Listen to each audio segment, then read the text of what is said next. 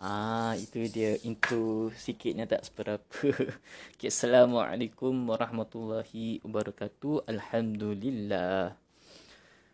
Baik, um, dah lama tak masuk anchor pasal kemarin sejak-sejak ni uh, sibuk dengan kerja. Uh, biasalah kan. Uh, sekarang dah phase 3, dah masuk fasa ketiga ke ni. Uh, kerja punya kerja punya speed dah makin naik. Ha. Okay, jadi uh, sekarang ni ada masa untuk saya buat anchor. Ha. Okay, bagi bagi sesiapa yang mendengar podcast saya yang sebelumnya, podcast pula, bagi sesiapa yang mendengar uh, segmen saya di anchor ni, saya ucapkan terima kasih kepada anda yang sudi mendengar. Dan jika anda mendapatkan segmen saya itu uh, baik, uh, sila kongsi ya. Jangan malu untuk kongsi. Uh, okay, kali ini saya ingin um, saya, kali ini saya ingin berkongsikan tentang bukan isu lah, bukan isu tapi lebih kepada um, lebih kepada um, penjelasan. Uh, agaknya lah penjelasan. Bagi orang yang nampak hantu, uh, orang pernah nampak orang, orang pernah uh, katakan pada saya lah uh, ya aku nampak hantu aku tak nampak hantu uh, kenapa kau tak nampak uh, kenapa aku belum nampak? Jadi saya, ini saya ini nak jelaskan apa yang saya tahu. Okey. Okey let's go. Macam okey let's go pula. Okey uh, secara umumnya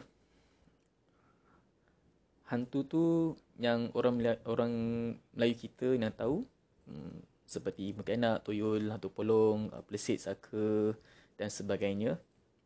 Itulah hantu-hantu yang sering dipaparkan di filem, di televisyen, drama dan sebagainya. Pada asalnya, kita balik pada asal. Ya? Dalam dunia ni, Tuhan Tuhan ciptakan beberapa, beberapa makhluk. Uh, uh, seperti uh, uh, jin, uh, manusia, uh, syaitan, uh, iblis uh, yang men, yang jadi penghuni di bumi lah, kan? Jadi tidak tidak ada dasar hantu. Uh, kalau kita mengikutkan tafsiran-tafsiran orang-orang alim yang belajar Al-Quran dan hadis, uh, tidak ada hantu. Uh, yang ada cuma jin, syaitan dan iblis. Jadi hantu-hantu ni yang toyol semua ni mereka semi, mereka ni golongan mereka ini, golongan hantu ni adalah lebih kepada patung mereka ataupun uh, mainan mereka. Uh, jadi tujuannya adalah untuk menyesatkan kita, menyesatkan iman kita gitu. Ah, jadi kita tidak boleh rasa lebih takut daripada mereka. Ha. Kenapa manusia ni adalah khalifah di bumi ini? Ha. Manusia manusia ni telah dipilih untuk menjadi nabi yang telah disebutkan dalam sejarah Islam yang terdahulu daripada Nabi Adam sampai ke Nabi Muhammad sallallahu alaihi wasallam gitu. Ah jadi hantu-hantu ni mereka ingin menyesatkan kita dari jalan yang lurus. Untuk merendahkan iman kita untuk uh, menurunkan keyakinan tauhid kita kepercayaan kita menurunkan apa lagi? Menurunkan kita punya uh, apa tu? Apa tu panggil eh? Ya Allah dah lupa dia punya word menurunkan uh, apa tu? Apa tu? Oh uh, pergantungan kita kepada Allah gitu. Uh, jadi kenapa ada orang boleh nampak? Ada orang tak boleh nampak. Uh, jadi bagi orang yang tak boleh nampak pada tafsiran saya lah pada pendapat saya mereka yang tidak nampak ini ada beberapa sebab. Yang pertama, mereka jaga solat mereka. Jadi, bagi mereka yang jaga solat mereka, tak kira apa je keadaan dalam kerja ke dalam ke mana di mana di manalah apa saja kan solat tu mereka tidak ditinggalkan ah, apalagi mereka melakukan sunnah-sunnah Rasulullah sallallahu alaihi wasallam gitu ha, seperti minum duduk ha, pakai seluar duduk pakai pakai kasut duduk. Ha, apalagi langkah tandas kaki kiri keluar kaki kanan ada bacaan dia. Uh, keluar rumah kaki kiri baru kaki kanan. Uh, apa lagi? Uh, pakai baju dari pakai baju dari kanan. Uh, sikat rambut. Semua ada sunnahnya gitu. Uh, macam-macam macam-macam amalan dibuat gitu. Uh, tak apa tambahan pula dia orang tu mungkin uh, mungkin dia tu pemurah baik hatinya baik hatinya lurus bersih gitu. Ah. Uh, Jadi bila mereka lakukan amalan gitu mereka dapat sesuatu uh, hakikat hakikat sesuatu, yang kalau tersasul sesuatu yang hakikat iaitu nur n u r nur nur ni kalau ikut mata kasar kita tak boleh nampak ah tapi kalau di di dapat dilihat oleh makhluk yang gaib. Itu. Sebab tu kalau kita melakukan melakukan perintah Allah dan Rasul tidak terjebak dalam apa-apa subhat. Ha, dan kita terus istiqamah apa yang kita buat. Nur itu akan berkekalan dan nur itu dapat menghalau segala gangguan-gangguan syaitan dan iblis. Seperti mana yang disebutkan dalam sirah sejarah iaitu Sayyidina Umar Al-Khattab radhiyallahu anhu beliau berjalan di Madinah tak silap saya Madinah tak silap saya eh tak Mekah Madinah jadi setiap tapak beliau tu setiap tapak beliau dari jauh syaitan mendengar dan tahu oh ini adalah tapak Sayyidina Umar terus mereka nak syaitan semua lari. Ha, jadi kenapa mereka lari? Kerana Sayyidina Umar ini very strong in Islam. Tegas. Very tegas, strict, tegas. Uh, very soleh. Ikut apa yang Nabi kata gitu. Ha, jadi kita boleh jadi kita boleh ambil pengajaran daripada beliau gitu. Jadi kalau kita mendengarkan syiar Islam kan insyaallah tak dapat dapat uh, diganggu di dapat diganggu gitu oleh mana-mana makhluk lah walaupun orang dah hantar sihir pun insyaallah boleh repel uh, kenapa dalam rumah itu Islam bermula dari rumah. Sebab tu kalau di rumah kalau ada di warna ke di sinar FM ke di Jakim FM ke kalau ada masuk waktu solat buka azan kuat-kuat. Kat radio lah. Ha, kau kat radio satu rumah boleh dengar. Hmm. dan rumah tu boleh menjadi perisai untuk di untuk halau segala gangguan lah. Macam mana kan nabi uh, nabi pernah pesan um, cahayakan rumah kamu tu dengan solat sunat dan bacaan al-Quran uh, jadi solat sunat uh, bukan wajib bukan wajib eh kalau sunat tu wajib semua orang berdosa. Ha, jadi solat sunat ni adalah optional tapi ada benefit yang ada manfaat yang very very big. Ha, seperti ba'diyah dan qabliyah solat. Ha, jadi ini semua adalah peri, boleh menjadi perisai rumah kita itu. Baca Quran itu. Ha. Jadi mereka ni saya yakin jadi pasti mereka tidak dapat mereka tidak melihat ataupun diganggu oleh makhluk halus ni. Ha, melainkan mereka menolong orang yang terkena sumpahan, eh, astagfirullahaladzim, mereka yang terkena sihir gitu ataupun terkena gangguan, mereka tolong gitu. Ha, dan keyakinan mereka ni, tauhid mereka very strong pada Allah gitu. Bagi mereka, semuanya tidak ada melainkan Allah gitu. Ha, jadi the foundation orang very very strong. Sebab tu even makhluk halus yang nak ni nak ganggu tak, tak takut nak ganggu dia. Uh, melainkan mereka ini didatangi oleh jin yang Islam.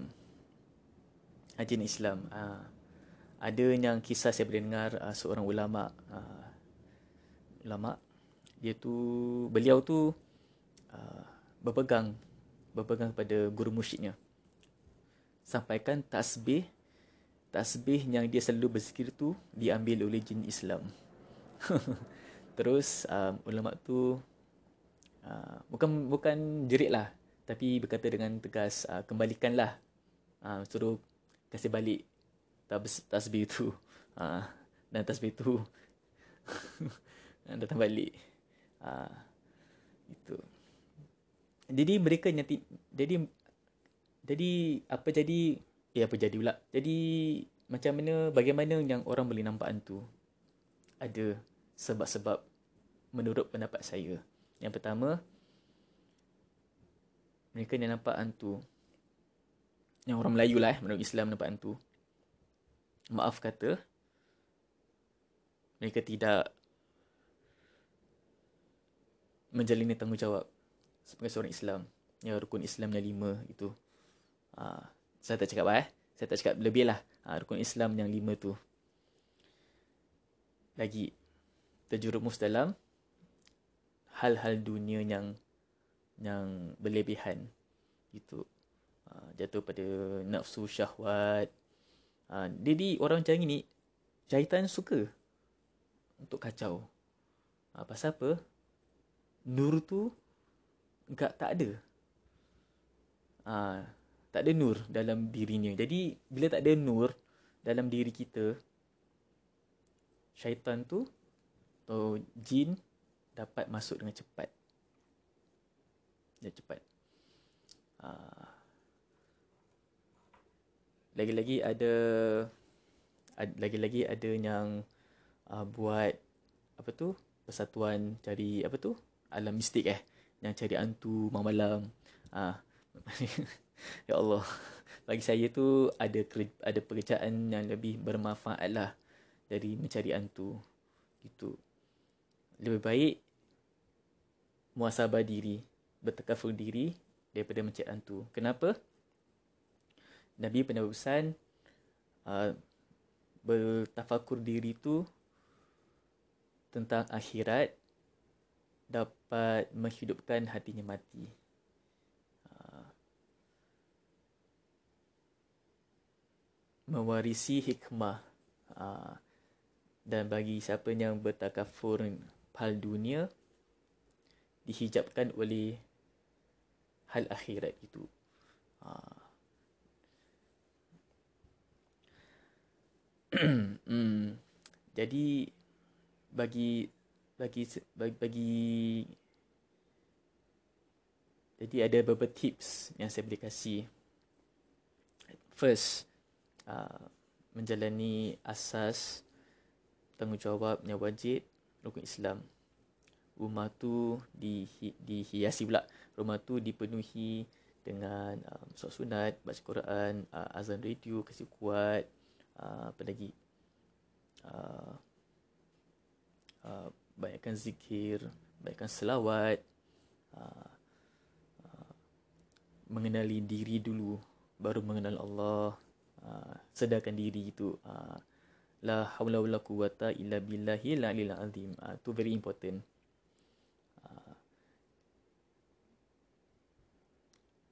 tawakal pada Allah tu pun very important. Uh, Maksudnya uh, uh, Macam explain eh Tawakal. Okay tawakal ni Dia gini. Gaji yang kita dapat tu Bukan dari bos Tapi dari Allah terus. Uh, Gitu. Faham eh? Uh, Jadi apa saja berlaku Di sekelilingi dia Adalah Urusan Allah Izin Allah Bukan izin manusia bukan ada apa-apa. Uh, dan insurans dia, insurans dia bagi orang yang orang yang alim, insurans mereka Bukan insurans Prudential, AIA, apa lagi, uh, Aviva, tak ada. Insurans dia yang dia pegang, insurans Allah. Itu aja. Uh, ada beberapa, apa, dengan amalannya, pasti Allah melindungi dia. Setiap tapak, setiap apa yang dia dengar, apa yang, apa yang dia lihat, Allah jaga. Uh, kalau tidak silap dalam kitab Bidayatul Hidayah karangan Syekh Imam Al-Ghazali dalam uh, hadis qudsi uh, hadis qudsi dikatakan kalau uh, ni saya punya uh, summarize eh. Uh, saya, apa ni saya ingat? Kalau kita melakukan so, kalau bila kita bukan kalau bila kita melakukan hal yang fardu terus disusuli dengan hal yang sunnah maka apa yang dia lihat Tuhan yang akan lihatkan. Apa yang dia dengar Tuhan pun akan bukan dengarkan tapi Tuhan tu akan uh, izinkan dia mendengar yang baik-baik itu uh, apa yang dia langkah Tuhan jaga uh, gitu Ha, jadi jangan jangan buang sunnah. Ambil buat dan buat yang fardu je. Tapi buat yang sunnah pun important juga. Ha, okay. Okay, maka itu uh, saya, oh dah 16 minit cepatnya. Oh, okay, okay. Uh, baik, okay. Bagi itu uh, saya harap apa yang saya kongsi ni dapat uh, berikan anda semua uh, bukan manfaat tapi mungkin penjelasan lebih baik.